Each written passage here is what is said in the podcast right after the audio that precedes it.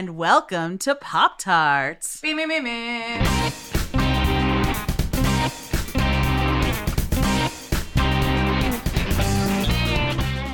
I'm Emily Rems. I'm Callie Watts. We're both editors at Bust Magazine in New York City. And today we are tackling a topic so juicy, I am absolutely furious that we have not discussed it before now. we are going to talk about lusting after celebrities. and to help us navigate these rough waters of feminine fantasy are two, count them two, undisputed experts. Bim Adewunmi and Nicole Perkins of the fantastic. BuzzFeed podcast Thirst Aid Kit. They're here. Thank you so much for joining us. Thank you. Thank you so much for having us. Oh boy. I cannot wait.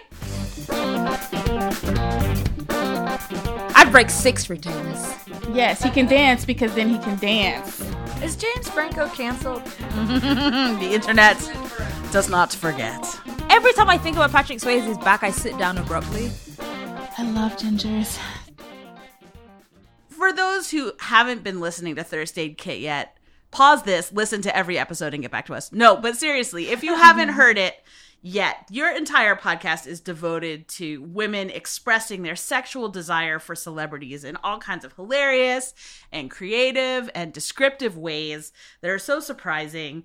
And I just, I need, I didn't know that it was possible to sustain that one theme through an entire like podcast, but it actually is. How did you know that you wanted that you were that thirsty? How did you know that you wanted to explore this topic again and again? Because that's those are our conversations. Like on a daily basis, we're just constantly talking about. um well, I shouldn't say constantly. I mean, we do have, you know, some. We're intellectuals. Yeah. Um, but that's what we talk about when we're just like having girl talk or whatever. We talk about the latest pop culture item and who's making us swoon. I think it's one of those things where um, Nicole and I met on the internet, um, and a lot of the times we would find a place where our interests kind of intersected. And it was like, who is this girl? Who is me? But somewhere else. um, and so we became friends on the internet. Then we met in real life. And then Nicole moved to New York. And then I moved to New York. And it just happened so fantastically and very serendipitously. But yeah, essentially, we are doing a lot of thinking about pop culture and the ways in which pop culture touches our lives, all of us.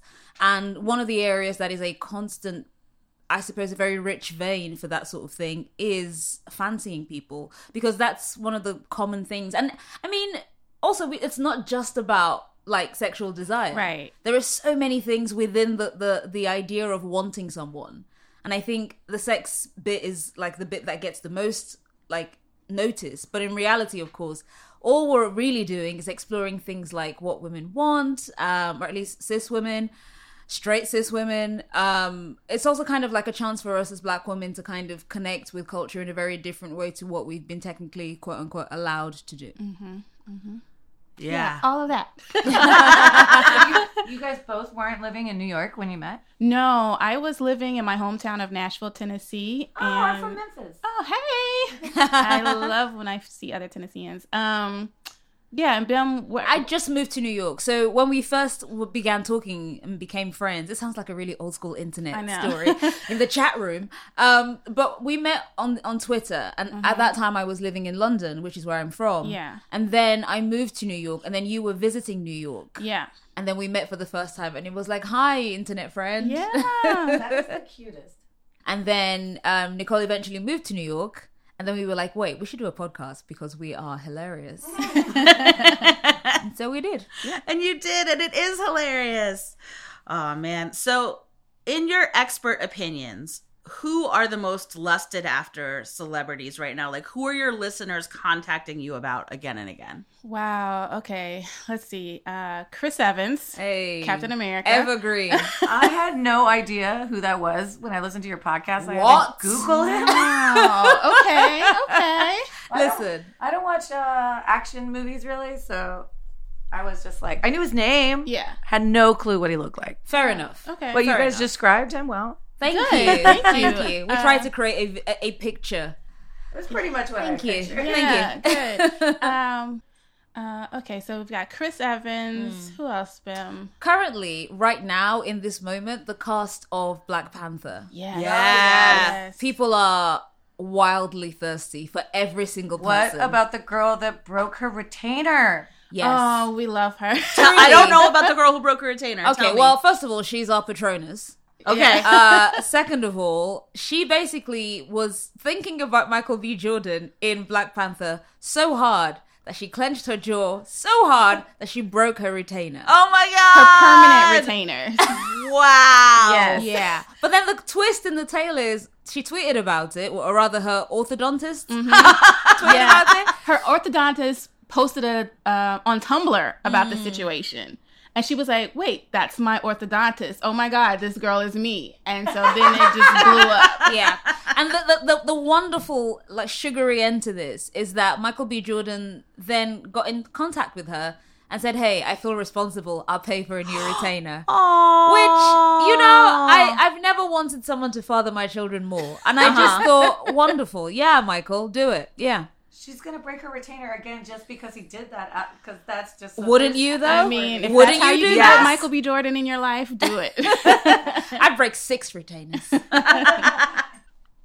Um, you touched on this briefly, but I would like to delve into it deeper. The issue of problematic bays. Celebs who ruin our lust for them with bad behavior. Are there any dudes who you've loved and who you've lost because they became too problematic to retain your affections?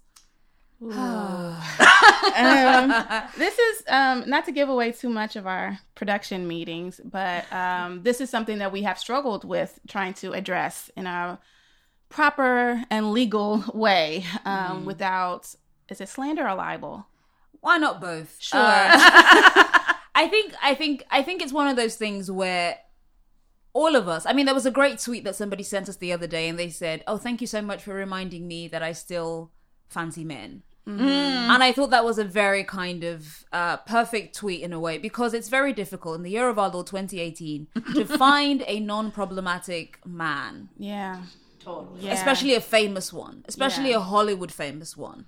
And I think that's a conversation that, like Nicole says, we are always having in our production meeting with our producers, where we're thinking to ourselves, can we, in good conscience, feature this person as a thirst object? Because that's the thing about Thirst Aid Kit. We are not prescribing that you fancy this person. We are offering our own analysis and ideas about why this person is fanciable. So, at the core of every episode, every thirst object is the fact that Nicole and I have to fancy the person ourselves. So, lots of times people will tweet us and kind of go, Hey, do an episode on this person. And we go, Ah, I'm not familiar. Yeah. And we're not going to like make up lust because you can always tell when something's Yeah. authentic. Yeah. Right? Yeah. So that's like a constant thing. But then there are some people that people will send us and we'll be like, eh, we've had some things, things Yeah. that we can't necessarily, you know, hold up, but Yeah. we've heard. And we're not, like Nicole says, we are not in the business of slander.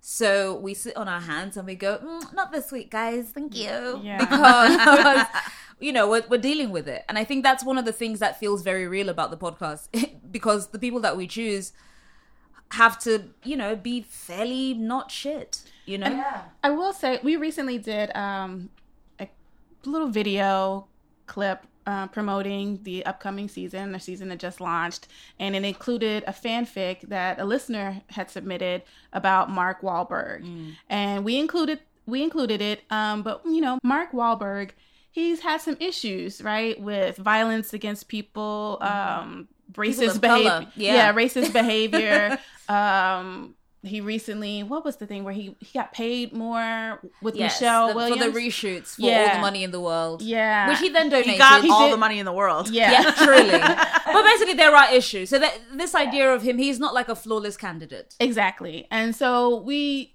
we have to recognize though that there are some people that we just are gonna have to say, okay, yes, we know that they're problematic, but also people like the problematic faves. So sometimes we have to let it ride. And that's the other thing as well. In real life, we fancy complicated people Yeah, Right, yeah. exactly. who have done some shit Yeah. alongside the gold. yeah. And I think that that's a constant battle where you're thinking, why do I still fancy men? And then on the other hand, ah, because I do. Mm-hmm. And I think that's like a thing that kind of comes across when we are doing the podcast. yeah. I feel that the proto thirsts like the earliest thirsts, childhood thirsts, are very telling about a person. It's almost like your astrological sign mm-hmm. or something, like the kind of people that you first imprint on for mm-hmm. good or ill. So I'm going to tell you what my first proto thirsts were, and you guys can weigh in on what you think about me. You've just met me today. Right. How you think this reflects on me holistically as a person. Are you mm-hmm. ready? Yeah. Okay. So when I was four, I was watching an episode of Mr. Rogers' Neighborhood, and on that episode, he introduced viewers to his wife, who was a pianist, and I exploded with rage. I couldn't believe that Mr. Rogers was married. I couldn't believe that he was taken. Like, I didn't even understand what that meant to me or my life or anything, but just like I hadn't even considered, I don't think, really getting married before. But the fact that the option of marrying Mr. Rogers had suddenly been taken off the table hmm. made me like shake my tiny fist at the uncaring sky. Hmm. So that's proto number one for sure. When I was seven, Michael Jackson's Thriller came out. Like the entire world shifted on its axis. I had a poster of Michael Jackson wearing a canary yellow sweater vest on my bedroom door. And I would kiss it every night before I went to bed. And there were these little like Bonne Bell lip smacker lip marks Bonnie all over it Bell, classic. and then uh, when I was 12, Dirty Dancing came out. I saw it with my mom. Mm. There's the scene with the rain on the roof, and he's making sweet love to Jennifer Grey. Patrick, when I say he, I mean Patrick Swayze. Yeah. He's making sweet love to Jennifer Grey in the cabin with the rain on the roof, and I literally hit puberty like in my seat at that moment. Did you breathe out? I'm a woman now. I left the theater a different person than the one who entered. And those are my my big three proto thirsts. What does that say about me that that is my journey? so I think it's important that the three ages that you brought up are four, seven, and I believe twelve. Yes. I think quite a lot happens around those ages. I think at four, when you had a rageful reaction to Mrs. Rogers, I think that was the case of children believing what they can. It's object permanence. What is in front of me is mine. Right. And if something happens to threaten that, the normal and correct reaction should be rage. And so if you were prepared to gut Mrs. Rogers, I think that is something that kind of settled in you. You're kind of like, no, I, I know what I want. And it's this kind man who talks to me like I'm a human being and treats me as though I'm a person, you know, and respects me, even from behind a screen. So I think that's an important thing that it's telling you, you these choices i think are telling you about yourself which i think is a very helpful thing. I don't think we mm. should all spend our days navel gazing but i think it helps to know who we are and to look back on our our previous selves and kind of go hold on that previous self had some things right. So i love four year old you because she already had it figured out.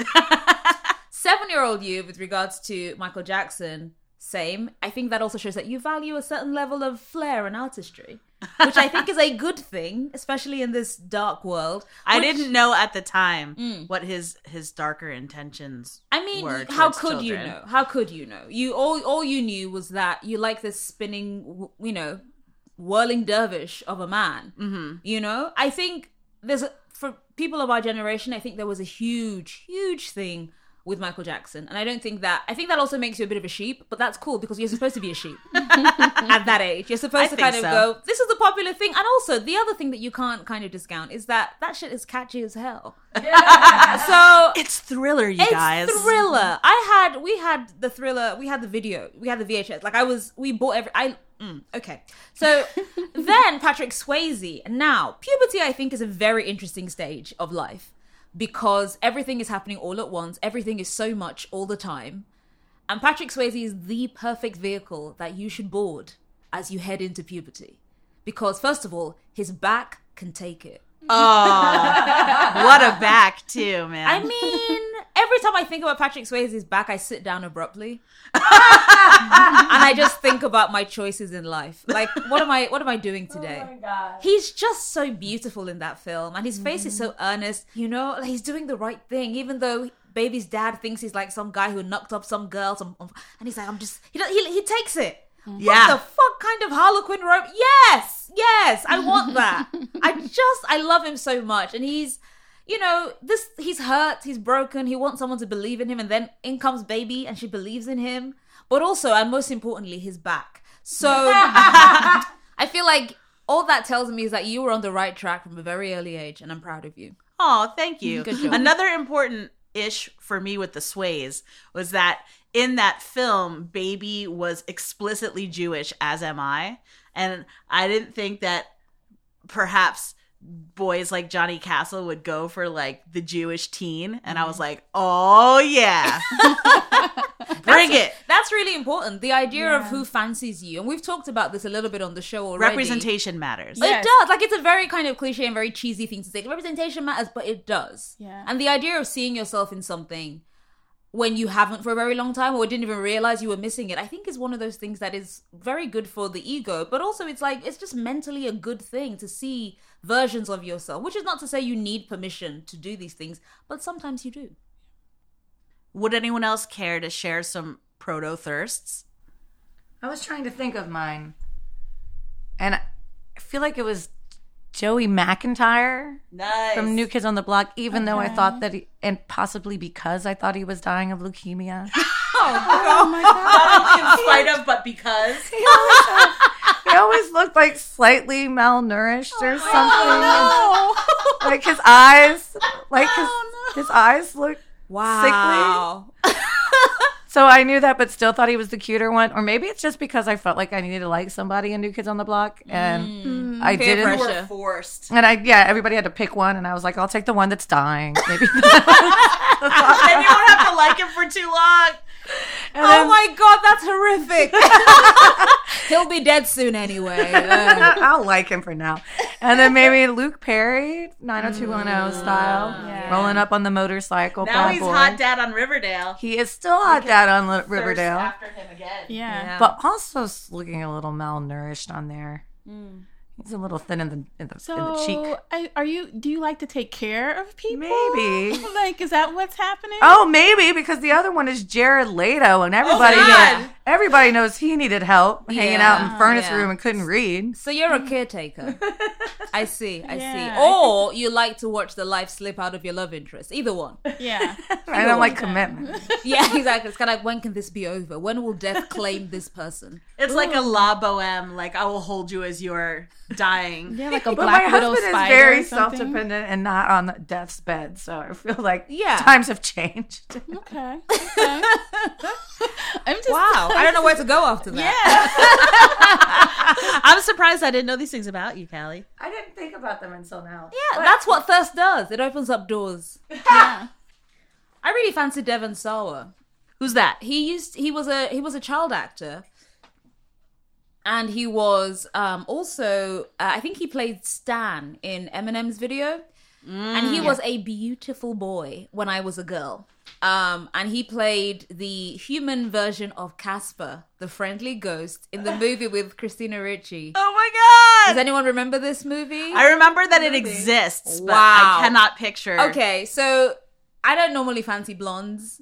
Um, even as a child, you know that wasn't a thing. But I remember thinking because I loved Casper so much, and then there was a. mo- I sound so creepy. I love the ghost, but but then That's hella goth. Listen, I, that I was Wasn't I was that also Patrick Swayze? I mean, you loved a ghost. We're not. We're uh, we're talking about. Oh, you know what? Yeah. Ooh, connection. Touche. Touche. Do you know what? Patrick Swayze was absolutely a very, very foundational first Yeah. One hundred percent. Like right? Like I remember looking at him and just kind of going, "Oh, okay, yeah, I'm straight. Oh, okay, I like this." like just like this full understanding of Case yeah. closed. Cruise Truly. House is one of my favorite movies. Because like- pain don't hurt. Yes. Ugh. I hate you both. I mean, but there's also like with Patrick Swayze this kind of gentle Mm-hmm. masculinity that doesn't get put on screen very Yes, often. yes. and he just really, in- you know, just Yeah. encompassed all of that. Yeah, and he was a dancer, which means he had Yes. rhythm, which I think is a beautiful thing that women love to have the idea of like, oh, he can dance. Yes, Like, he can look- dance because then he can dance. Yeah. All right, all right. Put your hips down, everyone. All right. I think there was something about Patrick, which is, you know, he talked about it a little bit. He he kind of learned to dance, I think, with his mother. Mm-hmm. He spoke about women quite glowingly, but not in that cheesy way where you're kind of like, all right, I have your cookie. Yeah. He just seemed to be someone who seemed very at ease with himself and with women, and I think that in turn kind of really made people really kind of like. Well, they were drawn to him because I was drawn to him. Yeah. But yeah, Devon Sawa was my my big uh, kind of childhood like age appropriate crush. Uh-huh. I'm trying to think about who else I really fancied when I was younger, and I'm I'm coming up. It's odd. I knew I was coming here to talk about thirst, and I've forgotten who I thirsted for. Um, well, for me, it's Prince, mm. Nice. Uh-huh. Spock. Yes. Oh, how'd you even leave Spock off your list? Because that came later in life. Ah. Do you know mm-hmm. that um, Leonard Nimoy and I have the same birthday? Well, Ooh, wonderful. It was. Monday. Yeah. Oh, happy yeah. birthday! Hey, thanks. But I didn't know until this birthday that we shared a birthday. Wow. Yeah, I yeah. love Leonard Nimoy. R.I.P. Yeah, he was great. Um, who else? Then when I got a little older, let me think who it was. Um, Niles Crane from Frasier. Mm. Uh, Martin Payne from Martin, the TV Oh, show, the that's a good sitcom. Mm. Uh, I like Damn, a funny Gina. man. I like a funny man. Yeah. Uh, I like a funny slight man, like skinny. Uh, A Byronic sort. yeah, yeah, Mm-hmm. yeah. I think th- those are kind of pretty much it from like my childhood through my teenage years. I think. Yeah, There's a certain sensitivity there yeah. like, that I see that you enjoy, and an intellect.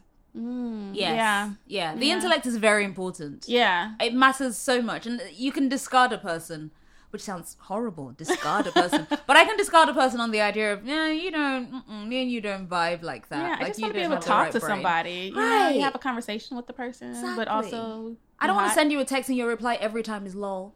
Yeah. thanks, but no thanks. Exactly, exactly. I have standards. Sometimes. Something that your podcast shares with Bust Magazine is uh, erotic fiction. On your podcast, you call it Drabbles, and it it's more in the fan fiction arena. We have a regular uh, feature in every issue of Bust Magazine um, called the One Handed Read because it is in print, and we're we're just trying to like get women to take some private time. yeah. Um, so since we're all in the business of curating this kind of material, I always sort of puzzle over the fact that when you look at erotica written for men, it's very much insert tab A into slot B. Like it's it's almost clinical except for all the euphemisms for body parts. Like it could almost be a medical textbook except for the words that they use to describe the parts, but it's very much um describing like what is rubbing against what very specifically. Whereas when there's erotic stories written for women, it's um it seems to be more about the man and now in this example i'm giving is is cis het is uh the man seeing the woman as a person. Like women being seen as people gets them aroused it seems. And it always sort of boggles my mind. Like i really wonder are men and women really that different in terms of what turns us on? Or is it just that women are so ignored by pop culture in general like that just being seen as people turns us on I mean, I think it's I think it's option B. Yeah, yeah, that's what I'm gonna go with. A lot of times when I've read erotica or something similar uh, that's written by men, they just tend to say, you know, the woman saw the man enter the room, she was immediately wet, and they got it on. yeah Right? There's very, you know, and maybe that speaks to the stereotype that men don't like foreplay or something. They just want to get right to it or whatever. Um, but they, you know, you got to warm up the oven a little bit. So I think a lot of times women are just kind of like, this is what I like as the author of this particular piece. This is what I hope maybe the reader likes, and maybe you can just take take it from there and and figure out the rest, right? I think it's one of those things. So I've been reading fanfic for a very, very long time. And, you know, I mean, you said erotic drabbles. We don't necessarily do erotica. We do a sort of I mean we call it very broadly fanfic because we are there is an object and that's the the thirst object of our of the of the episode. And we they're very much they're Mary Sue so we insert ourselves into these scenarios with these um thirst object. But none of our uh fics that are drabbles contain any sex. Like nothing explicit. We don't say tab A slot B None of that. Nicole, in particular, uses like wonderful euphemisms like somebody dropping to their knees, Yeah. which, you know, maybe they're fixing a loose floorboard. You don't know.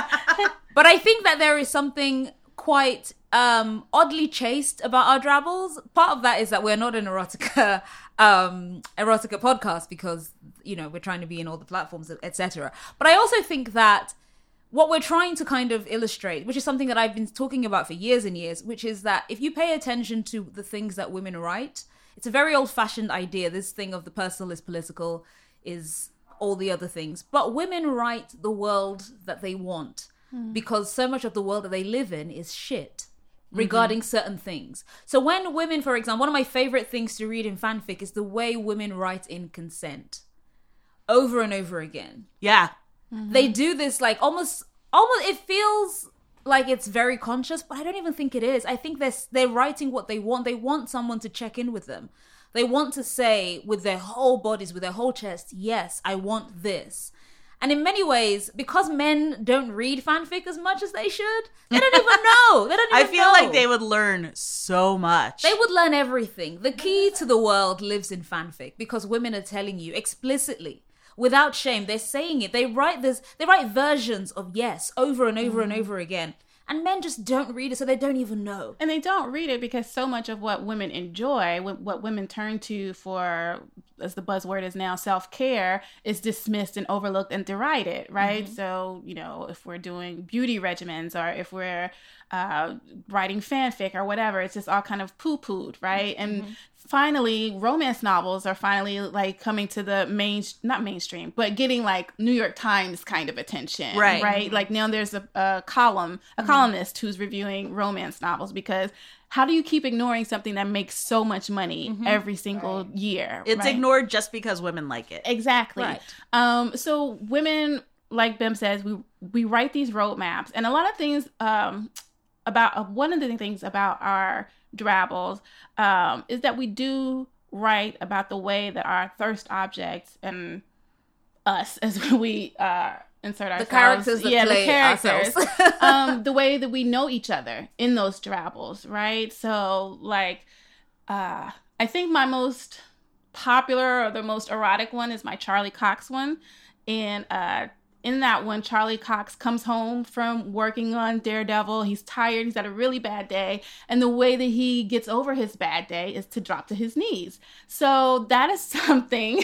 I mean, we had quite the reaction to that drabble. People Yeah. died. I think reading that drabble. Yeah, Yeah. and you know, I because I was the character, right? I pulled his hair and he said please to ask for permission Oh, to, yeah. to keep going. So again, just that small little thing of asking saying this is what I want, is this what you want? Yeah. And moving forward. And that and that was it. That's all he said please and that's when the drabble ended. Like there was no like ex- um description of anything else but that was just enough and it was just again like Bim was saying this idea of checking in making sure that what i'm doing is good for you mm. give me what i need to and mm. this would be mutual satisfaction mm-hmm. Yeah. And I also think that when we talk about our drabbles, for example, we often create, as Nicole said, these scenarios of things that we enjoy. So, quite a few listeners have noted, and we already noted it in house, that a lot of my drabbles tend to center around the domestic arena.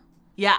There's a lot of people doing dishes and people cooking breakfast. And I think that's one of those things where, again, it's not necessarily sexual, but just the idea of just, you know, do stuff for me. The same way I would do for you. Like, this is not a one sided thing. It's not a case of, you know, I just want, just look, I'm not, I'm not the Queen of Sheba. I don't require you to carry me everywhere. I mean, it would be nice. But I think it's also one of those things where you're kind of representing a world that you would like. I, we all know that, you know, domestic duties are not equally shared. In, again, to look at things through a cishet um, lens. But I do think that that's one of the things that we, you know, both Nicole and I are, are straight women, um, and we when we write these things, we're often kind of addressing something that is larger. It doesn't even have to be something that has been written down somewhere or has been, you know, discussed to death. It's something that we notice, and therefore we write accordingly. And I think I, I mentioned this. I did like a whole thread on Twitter the other day, kind of talking about this idea of women when we when we get and we get fanfic from men, straight men, gay men, trans people, you know, straight women, lesbians, everyone. And they write in these drabbles and the thing that comes up again and again and again is just how quotidian the scenarios are. Like nobody is being pulled up on stage, Bruce Springsteen, Courteney Cox style. Like no one's kind of like, hey, this is because you know we're writing about technically famous people. People hmm. are writing their drabbles about famous people, but they're not putting themselves into famous situations. Right. They're not being mm. chased by the paparazzi. You know, they're not in like some massive penthouse suite in you know in a hotel. None of that. It's just we're at home. We're reading the papers. Oh, I read a piece in the New Yorker. There was one great one where somebody was like, as we finished reading this piece in the New Yorker, and I was like, oh my god, this is so sweet. Like no one's looking for like, and no one's hardly anything is kind of you know Magic Mike whips and chains. It's just kind of like. Bro, I just want you to like me and respect me and maybe occasionally drop to your knees. That's it. Like, that's, like, that's my whole like fantasy. Just just do the dishes and kiss me. Everyone has this idea that everything, whenever women talk about desire, it's you know a Magic Mike scenario, but people forget that the biggest thing about Magic Mike is not the incredibly erotic dancing; it's the fantastic support between this bunch of men where Yeah. they all talk and they love and they care, and it's like that's what's hot about that movie. With of course you know a bit of Nine Inch Nails, but I just feel like people forget that at the core of it is like like you were saying i need someone to look at me and see a human being mm-hmm. Yeah. and i don't want to feel as though i have to beg you to see a human being like just look at me and see the worth in me And we have to remember that these people are real people. So we can't get mm-hmm. like, you know, outrageous with the stuff that we talk about. And we get a mm-hmm. lot of people who are like, could you be more explicit? Could you be a little nastier? Could you, you know, mm-hmm. what do you think his boop boop looks like? You know, all this kind of stuff. And Yeah. we're just like, wait, these are real people. And although it could be, you know, getting right to the line of decency by, you know, creating these fanfic about them, Yeah. you still have to recognize we could potentially meet these people because Yeah. you know we're in the media we could one day have access to them or you know interview them for whatever reason Right. and we can't just go into an interview and they're like oh right you wrote about my girth right? Like ben was saying we have to remember we're all human in this scenario. Yeah exactly. It's one thing for us to say on the podcast you know what that mouth do. Right. And it's very different to say that to a person if you were to come up to them at a premiere, which you could be covering because of your job. And it's nice to think that it's because it's flattering and we're being like you're so hot, and but it's still weird. You know what I mean? Like, and yeah, there's a contract because you're a celebrity, etc. But also, we're all human beings. Let's just not be shits to one another. What is it like to professionally lust after male celebrities during this age of Me Too and Time's Up and like we're so inundated with just like stories of male celebrities assaulting people every day. Like how does it feel weird? Does it feel empowering? I feel like almost liberated at times by discussions of women lusting after people because it seems like the narrative is just like sexually we're just all victims in the media 24 hours a day. So I just wonder how you feel making this particular podcast this year because it's it just launched in the middle of everything. Mm-hmm. Mm. Yeah, that's something that we talk about um, lot. A lot, yeah, because uh, like Ben mentioned earlier, this idea of you know reconciling with the idea that you you're sexually attracted to men in this age where everything they do is shit. um, it's hard, but it's also we try to give a uh, a silly place, a silly point for people to enter into and recognize that they're still going to be attracted to who they're attracted to and you just kind of have to figure out the way to stay in that stay in that position uh, uh. um but position, all right. yeah, Yeah, um, but i mean there uh there are a lot of people that we have had to take off the list because something has come out that they did or there are accusations i should say um, that you know are being investigated or have you know kind of come to the forefront and um, it's hard it's it's a little difficult because it's like ah, why can't you just act right? Mm-hmm. Just- just- Why can't we have nice things? Yeah. Right. We have had people, and we're not going to name who, where fans, listeners have said, "Oh, we should do an episode on X," and we're kind of like, mm, "Cool story." No, we're not going to because we've heard this other stuff. And again, this is what Nicole was mentioning before about the idea of legality.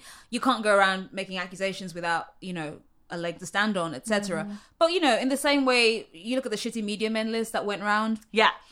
there are people there are stories that are known. There are stories that have been swimming in the the stew for a while. And so there and and for many of those people we don't fancy them if we ever did anymore. Mm-hmm. But sometimes you hear something about someone you actively fancy and it's like oh for fuck's sake one of the things when we started doing the podcast was this understanding uh, and i've mentioned it before we don't do any episodes about people we don't fancy so that has to be the starting point. And in, in selecting the people that we end up featuring on the show, we do go through a rigorous checklist. Like people think just because you're in a studio chatting about dudes, hot dudes, that you don't really do any research. And it's like, no, no, we do actual work. Like this is a job. Um, but the thing we were very careful also is that we're trying not to be anyone's mules. We are two straight black women. And talking about lust and desire and sexuality and all these expressions of humanity is not something that has traditionally been given to black women. And so when we walk into the studio and we present our thoughts and our ideas and our analysis, etc., what we are very careful not to do is to carry the burdens of all women everywhere. First of all, we are not every woman, contrary to the Chaka Khan song. um, but we are two women, two women with a very specific set of attributes. We are straight, we are cis, we are black. And to be honest, there aren't that many of us doing this sort of thing in any arena, let alone on a podcast with a platform like BuzzFeed. So this is something that we're always kind of thinking of, kind of like sometimes we'll say this is our favorite thing, and somebody replying kind of go, mm, "No, try this," and it's like, "Cool story." Again, no. Let us live our lives. Let us say the things that we want to say. Let us fancy who we fancy. So we're always thinking about that as well, where we have some responsibility, but by no means all the responsibility. We are not Spider Man, so it's kind of like I don't. I can't carry this much. And I'm trying to be inclusive and I'm trying to think about things outside. And that's something that we're constantly kind of talking about and trying to figure out a happy medium, a place where we fancy and hopefully other people fancy and it all comes together in a beautiful thing. Yeah, we, we tell our listeners we can't be all things to everybody, to all people. You know, um, we get a lot of people asking us to do more queer friendly episodes, to do um, to cover more women, more trans people, and again, um, we just don't want to be baiting. We don't want to pander. We don't want. We're trying our best to be as inclusive as, we can, but also we can't sit up here and say we're lusting after this woman when we don't lust after this woman, and that would be very obvious. Um, to our listeners and you know that we, we're not going to play gay that's terrible we try to stay in our lane basically and as much as we would love to cover every single topic that people tweet at us or email us we simply cannot we cannot do that um but to go back to the idea of how to do what we do in this age of me too and um you know getting holding men accountable for their actions um I don't know. You just have to. We just kind of have to keep doing what we're doing, and hopefully, people have fun with it and enjoy it. And it's a break, right? Um, Because the news is so heavy. Like even just scrolling your Twitter, even if you're not reading stuff, just seeing the headlines will ruin your day. And so we hope that hearing two women giggle about um, Oscar Isaac's hair it's a good head of hair. will just kind of brighten your day a little bit. And even Bim said earlier that we're not prescriptive. We're not trying to tell you who to like. We're just trying to have you approach who you like with the same enthusiasm as what we have. Fancy all the people. You'll be dead soon. And with that, we'll take a break. And when we come back, I'm going to ask Nicole, I'm going to ask Bim, I'm going to ask Callie, and they're going to ask me, what you watching?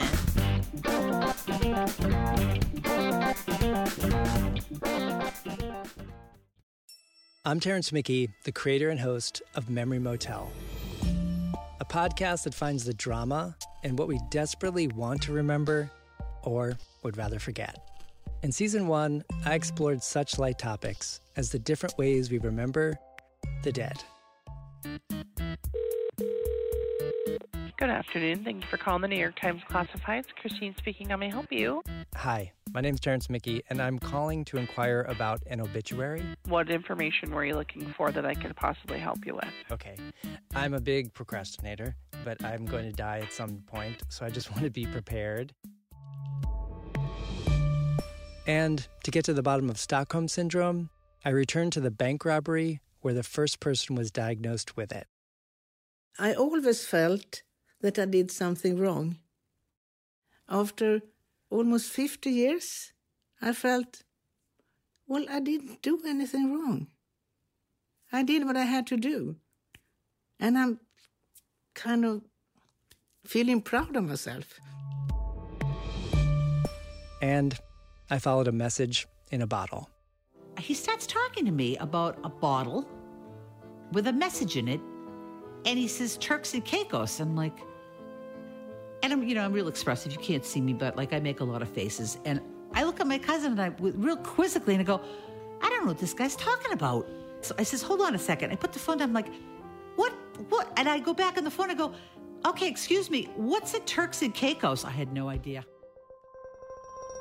To see where your memories take me next, please subscribe to Memory Motel wherever you listen to your podcasts. And to share your memories, please reach out to me directly on Twitter at Terrence underscore Mickey or at Memory Motel. For updates on season two, visit our website, memorymotel.audio.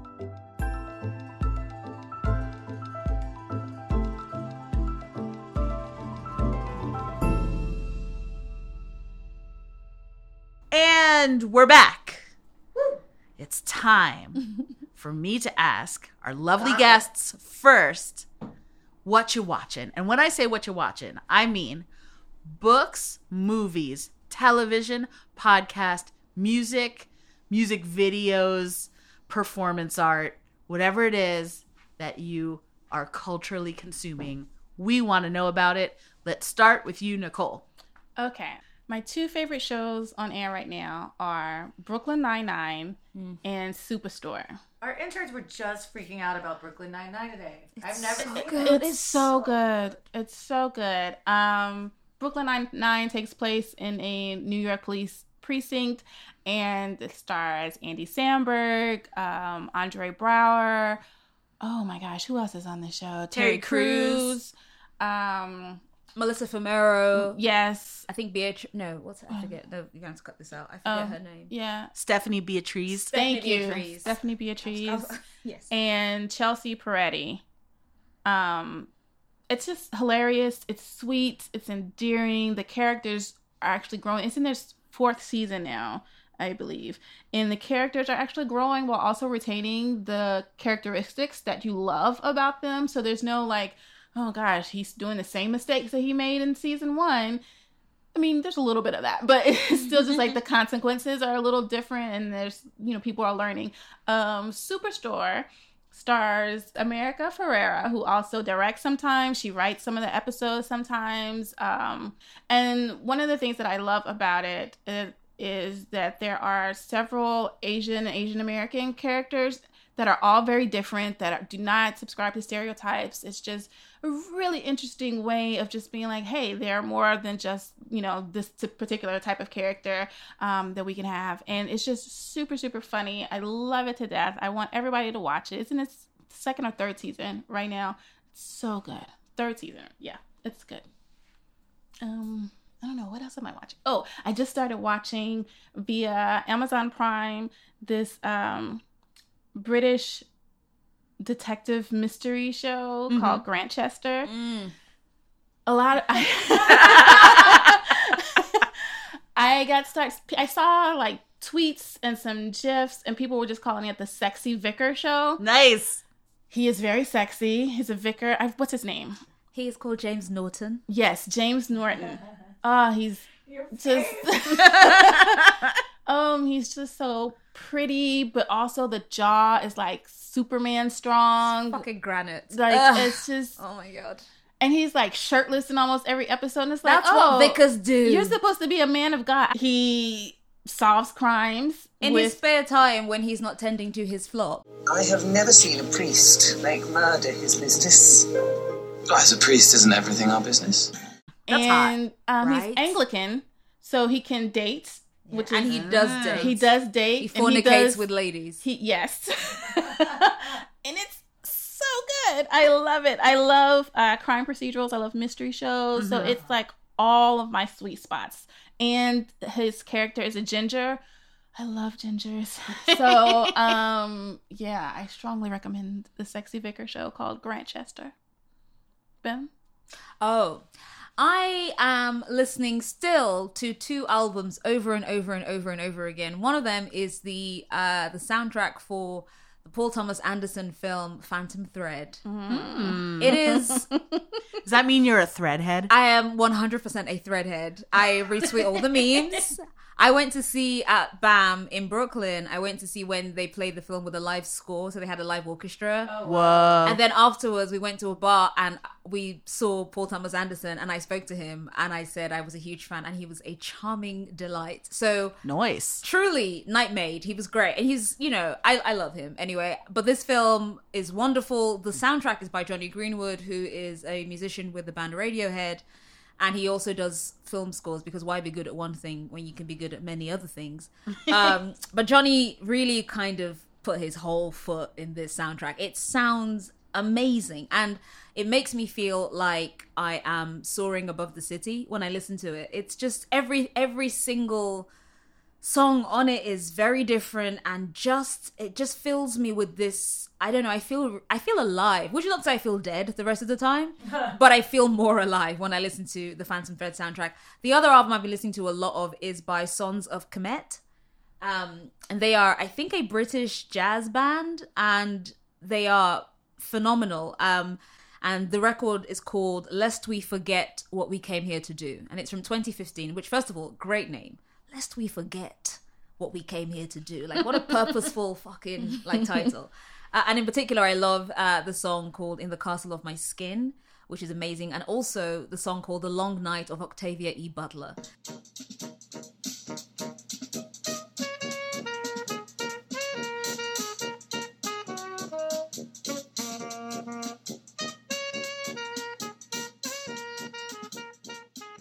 So that's music wise. Um, on TV, I've been watching um, uh, Alias Grace. Oh, I love it. I missed it when everyone was talking about it when it first came out, and I watched it all in a in a in a, like a massive chunk. Uh-huh. I tried my best to pace myself, but it's so. I mean, Sarah Polley is amazing. And at one point, someone on my Twitter na- nailed it perfectly. They were like, "Oh, she's just showing off. Her writing is so good." And I was like, "Yeah, she's just showing off. It's so good." And I feel like she's making it for us. You know what I mean? Right. Like I love it. Oh, you should. It's on Netflix. It's like it's a very short. It's what Americans call a short series. What as a Brit, I'm like the perfect length. It's like six episodes, and I'm like superb.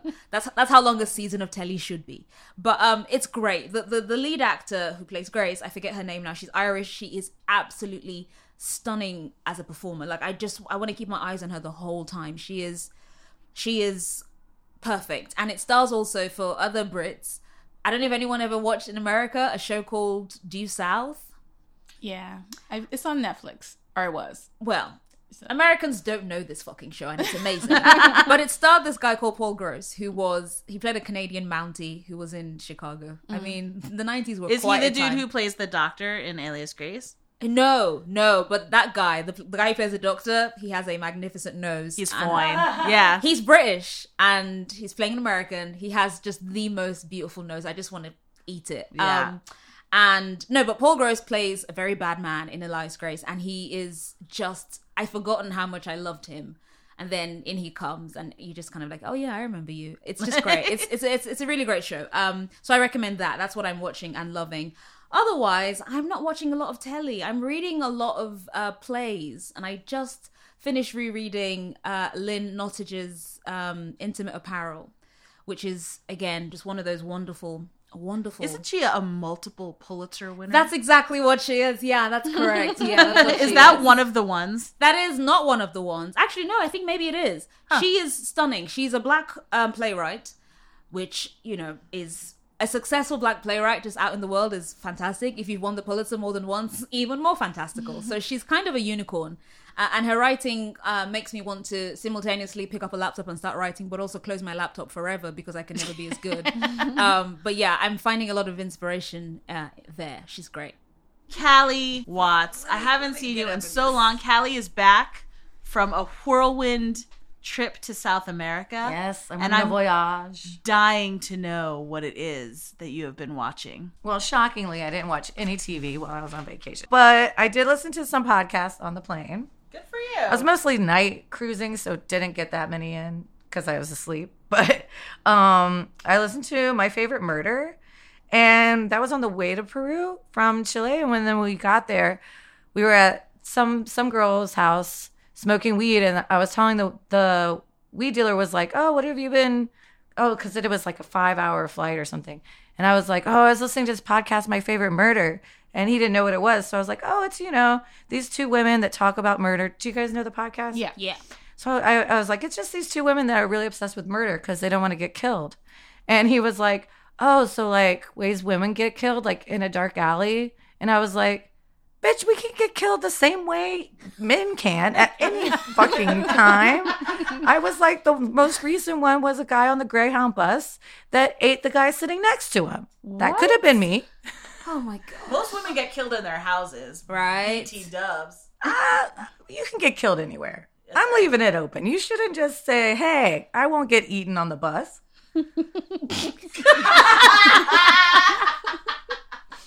you know what I'm saying? I I think hear you. I think I I, you. I, opened his live his eyes a little about how women get murdered. Um, A world of possibility for him to explore. Ah, Fisher Price.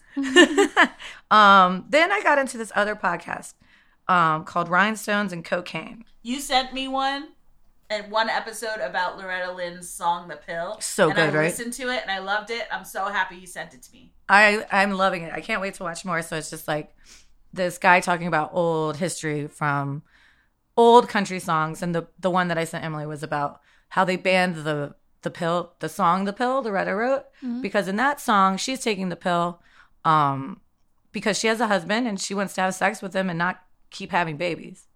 You know, she would like a baby Oh, break. so this is the, the birth control pill. right. Oh, okay. She's trying to do some family planning action. Scandalous. And all the other pill songs that are written by men, they don't get uh, banned.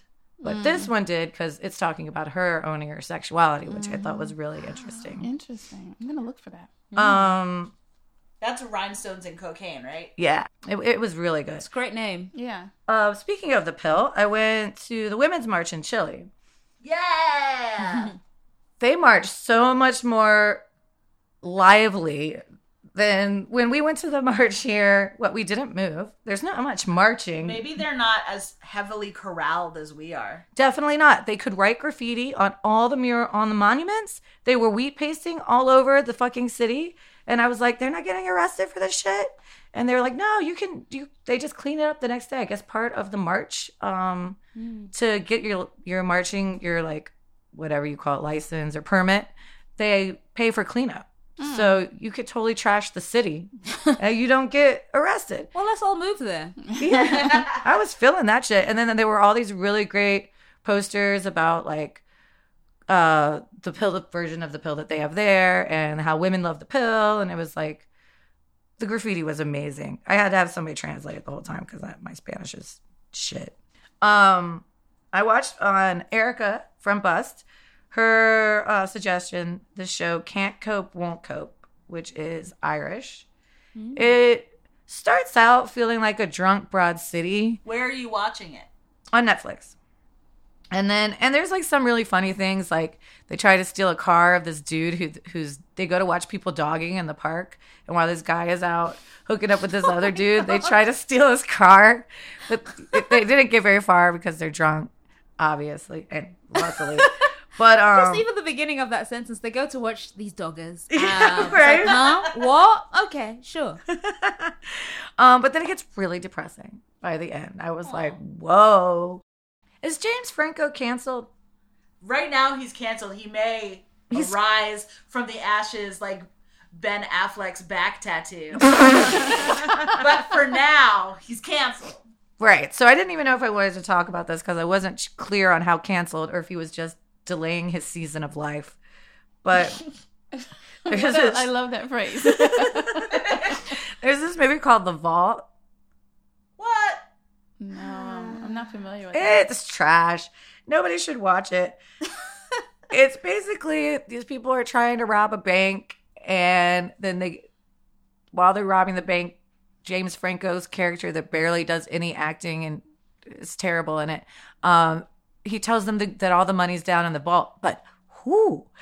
it's ghosts in the vault. It, Oh, oh no. I love a ghost, but you you lost me at ghosts. I love ghosts. I love heists, but that is such a stupid ass concept. It's amazing what you can get financed. I could mm. probably before James Franco got canceled. I mean, even after Hollywood is was- pretty good at giving money to men who are cancelled. I'll tell you that. yeah, and Taryn Manning is in it. She was really good though. She was she was great in it. She was the only positive. Um, I saw Barry. Did you fuck with Barry? Barry? Oh, The Bill Hader show. I did not fuck with Barry. Did you like it? I thought I would hate it because this concept sounds about as solid as the concept of the vault. Um, this guy is a he's a hitman, and one his target gets him involved in acting classes, and the hitman decides he wants to act. But it was way better than that sounds. Yeah. I was definitely impressed with it. Way better. That, my friend, is what I've been watching. What a colorful array of pop culture delicacies you've been munching on. I would like to tell you what it is that I've been watching since last we spoke. First of all, A, speaking of problematic bays, I've been watching the reboot of Roseanne. And I can tell you that I can accept more the character of Roseanne Connor being a Trump supporter much easier than I can Agreed. then I can accept Roseanne Barr being a Trump supporter. Like that's a real solid heartbreaker for me that she is her character supports Trump because she herself supports Trump. Like I enjoy the way that the show is is especially in its first episode is about like different people with different political views in a family coping with that. I like the way they wrote it. I like the way that they acted it. I was engaged immediately in that discussion. But waking up this morning and seeing Trump congratulating Roseanne Barr on line and in all the headlines just made me wish so much that she was batting for our team because she used to. Remember that day? I remember that day. What happened? Was she always liberal though? I mean, it's almost like I think one of those situations where people get so liberal that they like loop around the back and Yeah. become conservative because they she went so wacky. You remember, like she she ran for president, right. and that somehow radicalized her in ways no one could anticipate. Um, I mean, I feel like you could anticipate it a little bit. I feel like many people are just kind of waiting for a time to go truly buck wild. And I feel like Roseanne is one of those people who I think enjoys being the stick that's poking Yes. you. You know? So it was far easier for her to lean into this than probably anything else in her life. Right. That's my feeling. I agree with you. However, when she was, you know, at her height of Roseanne part one, I feel like she was outspoken in terms of women's rights, gay rights, things of that nature. I'm having trouble coping. I'm wondering if I'm going to be able to keep watching Roseanne because I'm just so troubled mm-hmm. Um by her Trump support, but I do really like the show. I really like the reboot. I think it's well done. So, we'll see if I can manage. I mean, I was sorry to interrupt. I was also thinking about the things that she said, you know, about trans people, and in the show having this. Uh, I think her grandchild is Yeah. gender nonconforming, or, Yes. or gender fluid. I, I haven't seen the episode. Yeah, he's I've gender read. non-conforming. right, and to have that feels like a specific kind of mockery. Which is not to say people who have uh, gender nonconforming relatives aren't also Trump supporters. I'm sure that happens a lot more than we think, but it also just feels a little bit kind of like, you know, I voted for Trump, but also look at me supporting my my kid, my my grandkid, and it's kind of like, oh my god, you want to eat the cake and you want to have it too. It's and twisting just- the knife. It's a lot. It's a lot, and I think that's what because I used to watch Roseanne when I was a kid, and I really liked the show.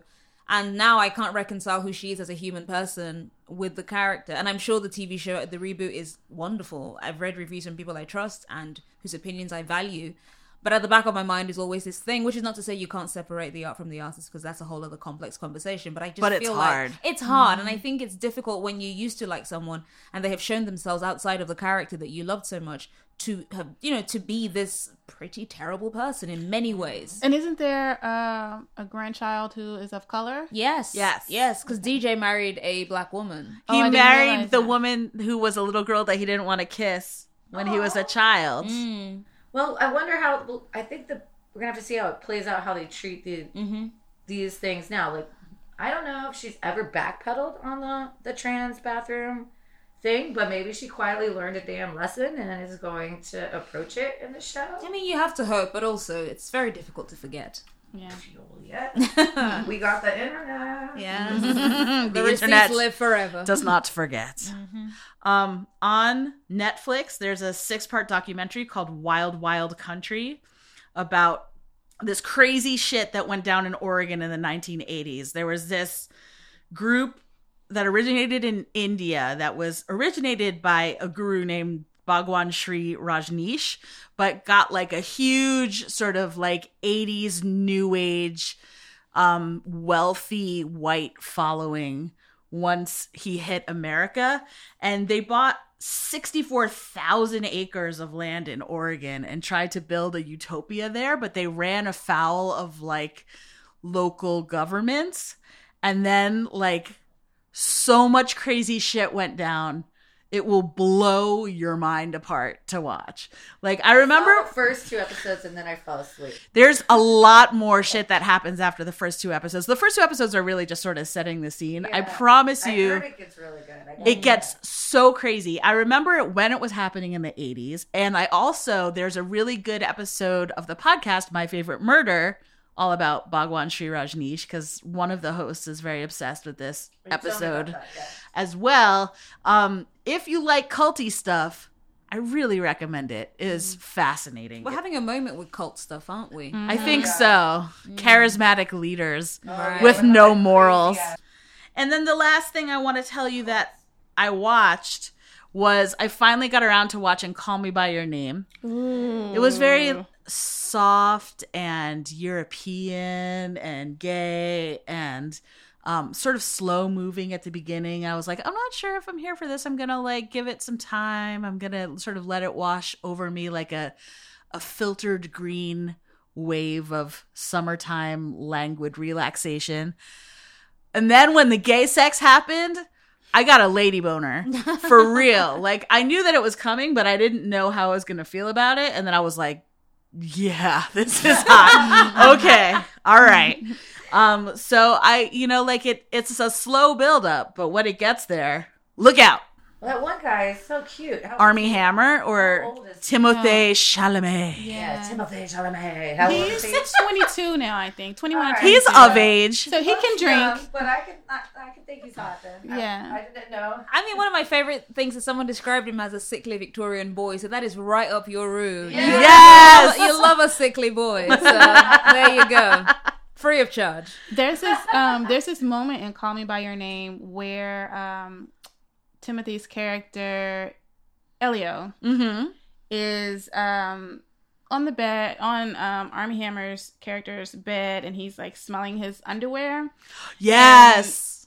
That sounds gross, but whatever. I was gonna know. say finish a sentence, but um but he's like smelling his um it's actually his swim trunks i believe his swim trunks and he elio gets on the bed and he kind of arches on his hands and knees and then just kind of grinds into the bed. And it's really this beautiful moment of your body just taking over. Like you don't know why you're doing this. You don't know why you're having this reaction. You just know that you're gonna follow cat. yeah you're just gonna follow your body's instinct of i need to be rubbing up against something. I need to be, you know, in a certain position or whatever. Yeah, it's like literally like one of the horniest movies I've seen in a long time. Like It's- just in terms of just like needing to rub up against something. Yeah, it's very sensual. I love it. And that, my friends, is what I've been watching. I would like to thank our superstar producer, Rachel Withers, the greatest producer of all. is happening to us. I would also like to thank our pal at the listening booth, Terrence Mickey. And I would like to thank our girl gang at Bust Magazine. You can find me on Twitter at Emily Rems. And you can email both of us. I'm at emilyrems at bust.com. I'm at Callie W at bust.com. And where can people find you two online? They can find us on our Twitter at Thirst Aid Kit. They can also find us on Tumblr at Thirst Aid Kit podcast.tumblr.com. And personally, I guess you can find us on Twitter. Yeah. But, you know. My Twitter handle is Tennessee Whiskey Woman. That is T N Whiskey with an E Woman. Uh, and I'm at Bim Adews. That's B I M A D E W. But I should warn you, you don't have to at me, okay? You just don't. You don't have to. There's hardly a need for you to at me. If you want to learn more about this show or Bust, you can check us out at bust.com slash Pop Tarts. And finally, please rate and review this podcast on iTunes. We don't want to be like an undercover secret, like what the Bhagwan Sri Rajneesh had going on in his compound in Oregon. Like we want to be and something that everyone knows about. We don't want to be undercover anymore. We want to be a household name. And with your help, we can make it happen if you only would take a moment to rate and review this podcast on iTunes. It really helps us get the word out. We super duper appreciate it. Until next time, mwah!